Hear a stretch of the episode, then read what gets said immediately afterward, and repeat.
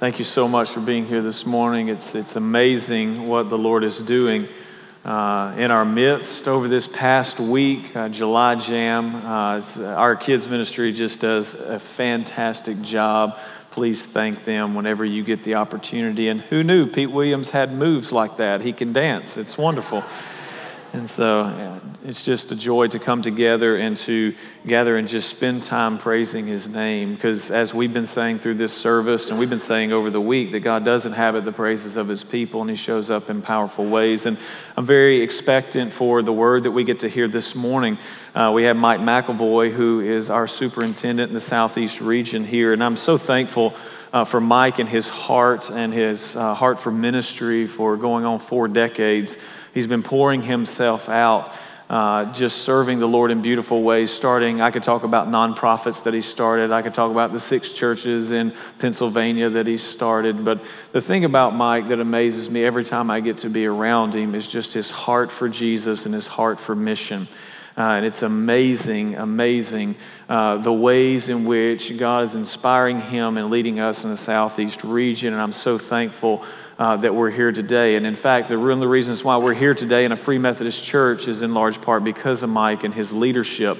And when people ask me, why did you join the Free Methodist Church? One of the things I can always point to is the integrity and character and passion of the leaders in the Free Methodist Church. And so I'm so thankful for him and Marnie. They have four children, three grandchildren. Uh, they live now in Florida as uh, he continues his kingdom work. And if you're not unsure what a superintendent is, yeah, superintendent, uh, God calls people throughout history to serve in ways in the church to bring churches together and connect them for greater kingdom impact. And again, he does that in beautiful ways. And so he's going to open up the word for us today. I hope you're ready to receive that. So, would you please welcome our superintendent, Mike McAvoy?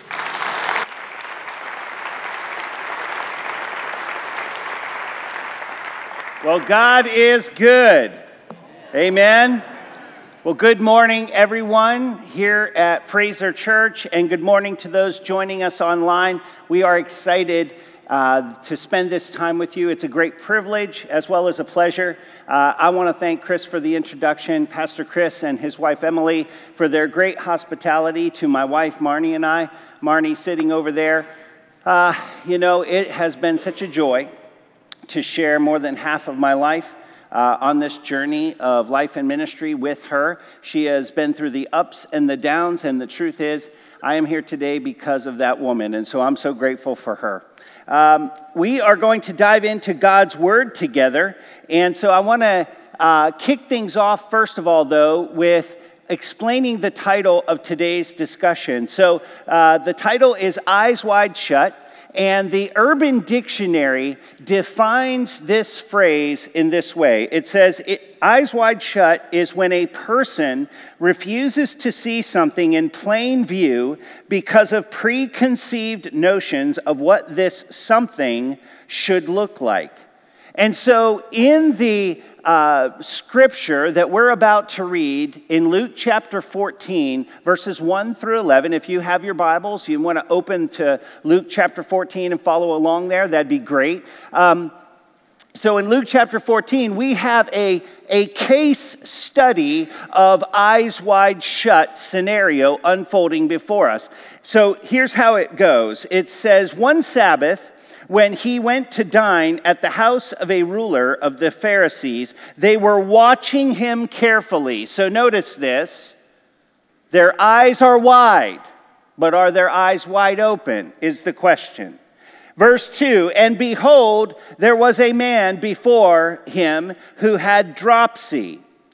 And Jesus responded to the lawyers, those are also known as experts in the law and the Pharisees, saying, it is, is it lawful to heal on the Sabbath or not? Now, put a pause here for a moment. And can we all acknowledge that when Jesus Christ, God in the flesh, asks a question, it is not because he doesn't know the answer? Right? It's not because he needs to process and, and ponder and work through it and figure out the answer. It's because we, he is drawing our attention or the attention of the folks in the room to process and to reason through and come to this, this understanding. And, and, the, and when you and I look at this question, it seems pretty obvious what the answer is, yes? So the question is why was it not so obvious to them? Or was it?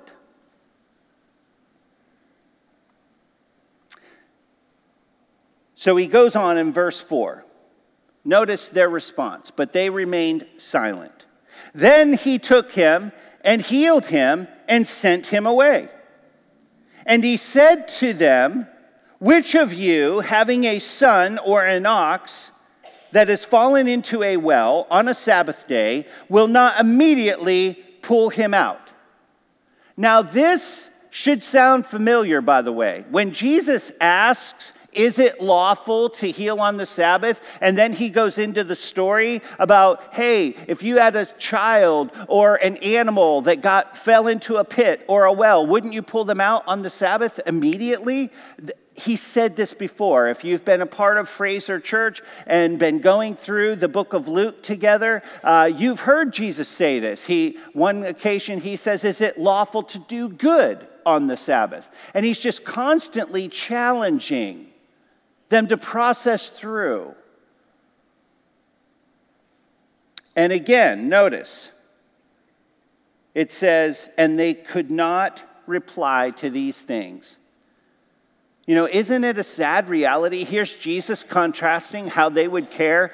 First, he mentions the, a son, which interestingly, in the Old English, King James, they actually translated that as a donkey. Hmm. I think I see the similarity, right? I have four kids. So, um, but, you know, the interesting thing and the sad thing is, is that how many religious folk do we know who actually do care for and treat their pets better than their neighbors? That's a challenge, right? Do we as Christians who are called to love God with all our heart, soul, mind, and strength. Isn't that the vision or the, the purpose statement of Fraser Church that we are going to fulfill the Great Commission to go and make disciples of all nations, right?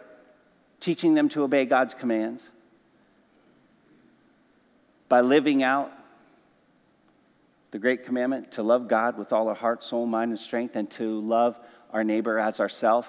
And you know, loving our neighbor as ourselves today, that's a bit of a challenge to try to translate, right? But how about if we just love them as much as we love our cat and our dog?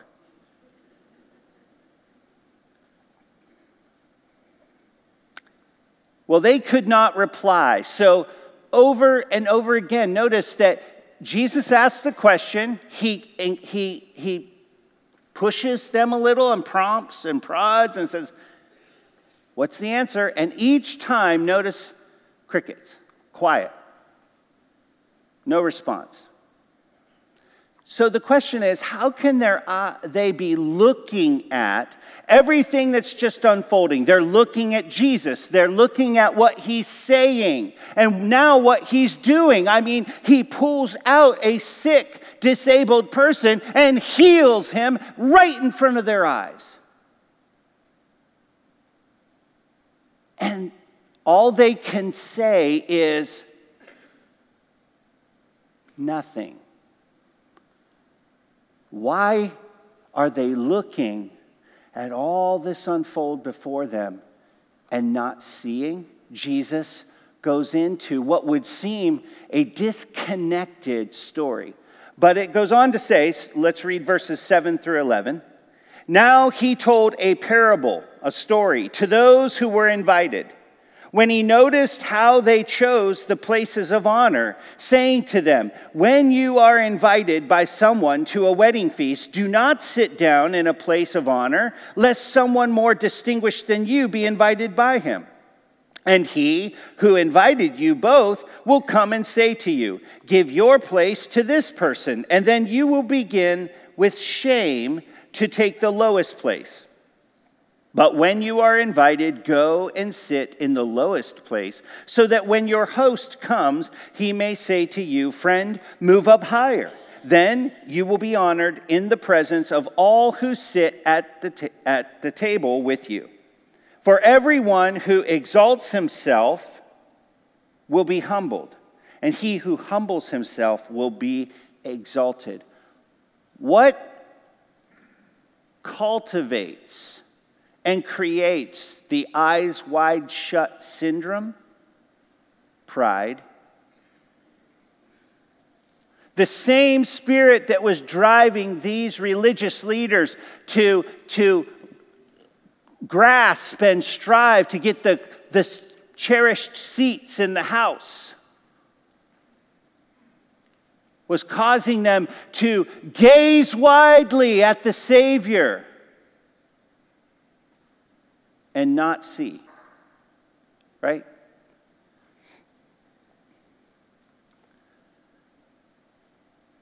Imagine for a moment. Here they are. They have been watching this man for years and they could not see that in all the years of watching him and criticizing and trying to find fault, they never found one. In their pride, their eyes were wide shut that the creator of the universe was sitting right in front of them sharing a meal. Not only did they have years and years of public ministry where he would declare things and teach things, but he also did things, both in private and in public, in front of the masses, to confirm the authority of what he said and what he claimed. And while they didn't like it, they couldn't find fault with it. And so while he was not only sinless, there was this validation that he was who he said he was. And they couldn't see it. And what were they not seeing? They weren't seeing that the book that they studied all their lives and became experts in, and the faith and the religion that they were leaders in and represented as a source of freedom and life to the world, that the author of that faith was sitting right in front of them, fulfilling what had been prophesied in those pages for millennia. He's doing it. And they couldn't even see it. They were blind, blind to their own desperate need for that Savior, blind to the great disconnect of their heart from the faith that they not only professed, but lived out and represented as experts in.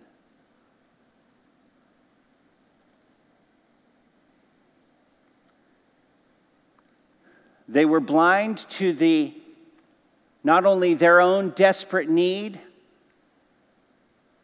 but they were blind to the needs that were surrounding them in that room at that very moment, let alone day to day as they would walk around the streets.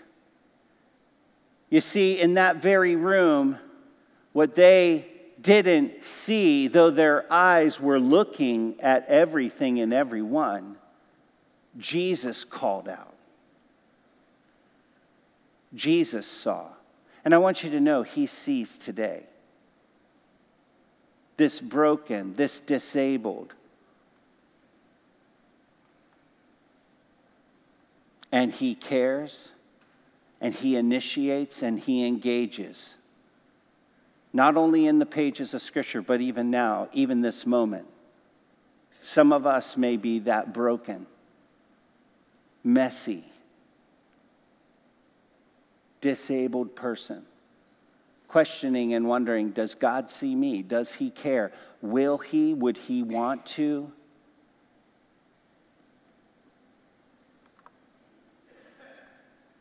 As we look at this scripture, we see that these religious leaders failed to recognize that the author of creation had now become, just as he declared he would, a part of the story. Now he's one of the characters, one of the creatures.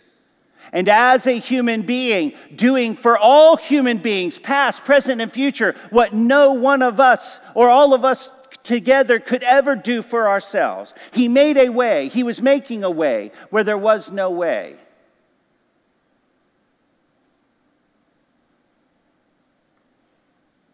And they missed it.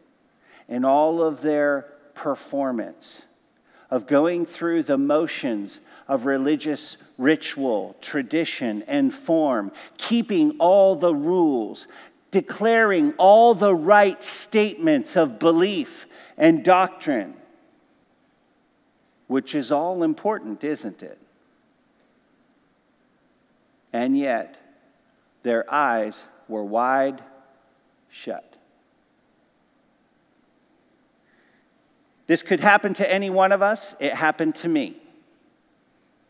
As I was preparing for this time with you, I was getting all set. I started this message probably about five times. It wasn't until the sixth time that I got to where we're at today.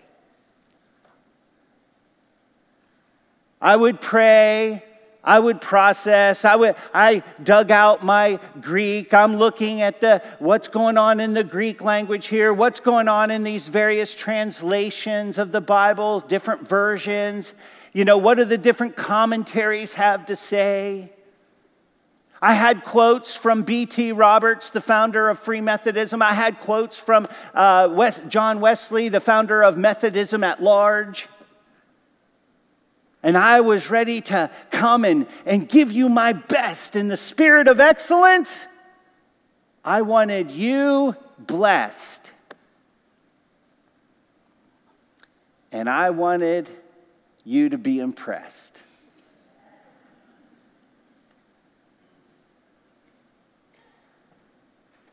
But isn't, and without realizing it, friends, I'm, I'm, I'm struggling trying to make sense of like what angle am I supposed to, to go at this message with and what, what details are supposed to be going on, uh, being brought out. And so I'm looking at Jesus carefully. I'm looking at the dynamics of the situation and what's happening between the characters in the story. And I'm looking at what all the experts have to say on the subject. But my eyes were wide shut.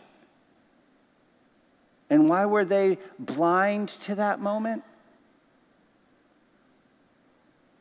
Because they're slithering into my own heart, slithering into my own mind, was the same sick disease called pride that was at work in the Pharisees and the experts of the law. After about the fifth time of starting and getting all this work done and getting feeling like this just isn't it, this just isn't it, I'm praying and I'm processing, I'm thinking, and then I go and I get up from my desk and I walk through the house and I'm just like, God, what is it you want to say? Why, you know, why am I not hearing you clearly? Why does this seem like such a labor?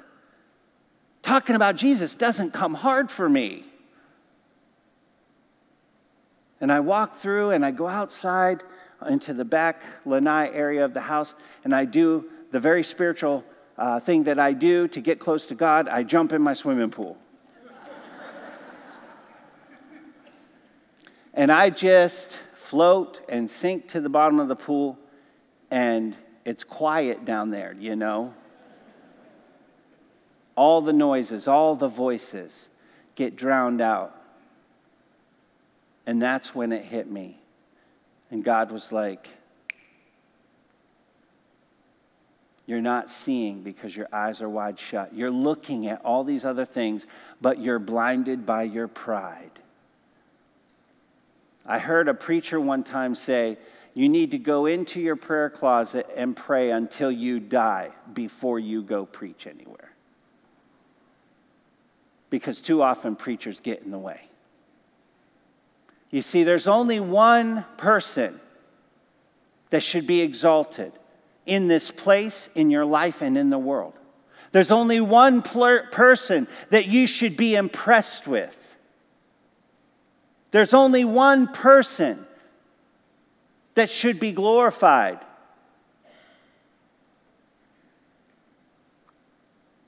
And it isn't me, it isn't Pastor Chris, it isn't somebody on the television, it's Jesus. And it's Jesus alone. There is no other, there's nobody that compares. With that said, I want to ask you today as we process through this story, which person are we? Are our, are our eyes wide shut as the broken person? Because every day we've been around people who represent a much higher view and understanding of the Lord and the freedom and the life that He wants to bring into the world, and we just continue to feel unseen? Have we prayed and felt like it's just not worked and wondered, where is God? Wondering, does He see? I want you to know He sees. And I want you to know that He's reaching out. But some of us in this room may be like those who are watching carefully because we, He is not what we're looking for.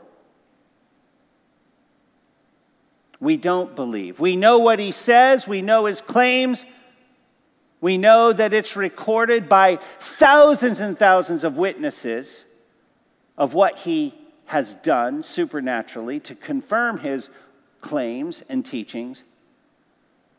But our pride will not allow us to acknowledge that what Jesus taught, said, and did wasn't done in a closet but was in fact done over the time frame of years in the eyes of the public. And not just in front of those who loved him and supported him and followed him and believed in him, but even in front of the very people who not only disbelieved, but were out to get him. They were resisting him, trying to find fault with him, reasons not to believe. And in fact, even kill him. Maybe some of us, we've grown up in the Bible Belt and we have heard about God and Jesus our whole life. But it just doesn't carry any weight. Why? It's not because we're not looking, it's because we're not seeing the weightiness and the reality not of a story, but of the person, Jesus Christ. Some of us may be the religious leaders who believe and know the right answers, we practice the right forms, but there's been a disconnect. And now what we do is more out of duty than desire. It's because it's the right thing and we have to and we ought to instead of we want to and get to.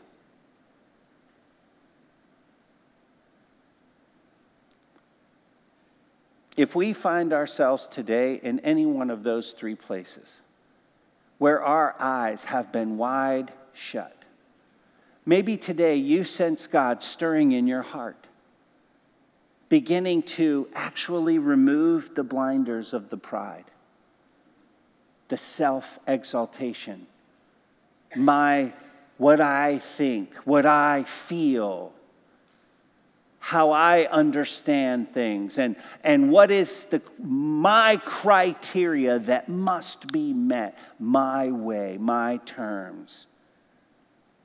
Maybe we sense God stirring today. Cracking, pulling down the blinders, piercing the veil, whatever phrase you want to use, and drawing our hearts to Him afresh. And if that's you, whether for the very first time in your life, or maybe you sense this as, as kind of a coming back, I want to invite you to close this time with me with a prayer. I'm going to invite everyone to pray together because, as a church, I want us to support and encourage those that would be making this commitment for the first time or as a recommitment. But if God is stirring in your heart, I want to invite you to pray with this church family this prayer. Repeat after me. Say, Father God,